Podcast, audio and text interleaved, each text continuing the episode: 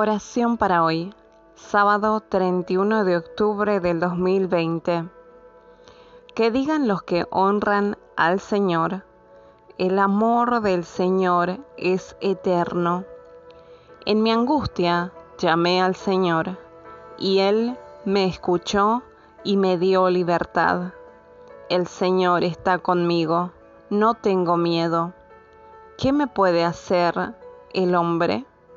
Salmos 118, 4 al 6.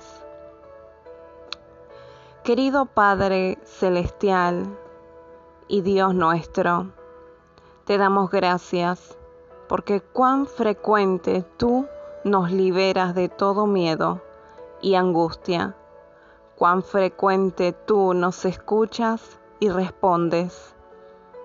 Confiere a nuestros corazones estar siempre entusiastas y felices porque tú nos respondes.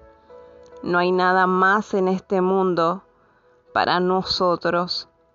Tú eres nuestra única esperanza. Solo tú puedes ayudar en nuestra era, ayudar a las naciones, ayudar a cada persona. Nada más nos importa, Señor, sino solo tú.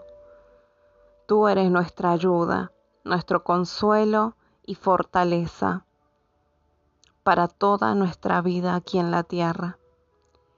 Por eso alabamos tu nombre en esta mañana, en el nombre poderoso de Jesucristo. Amén.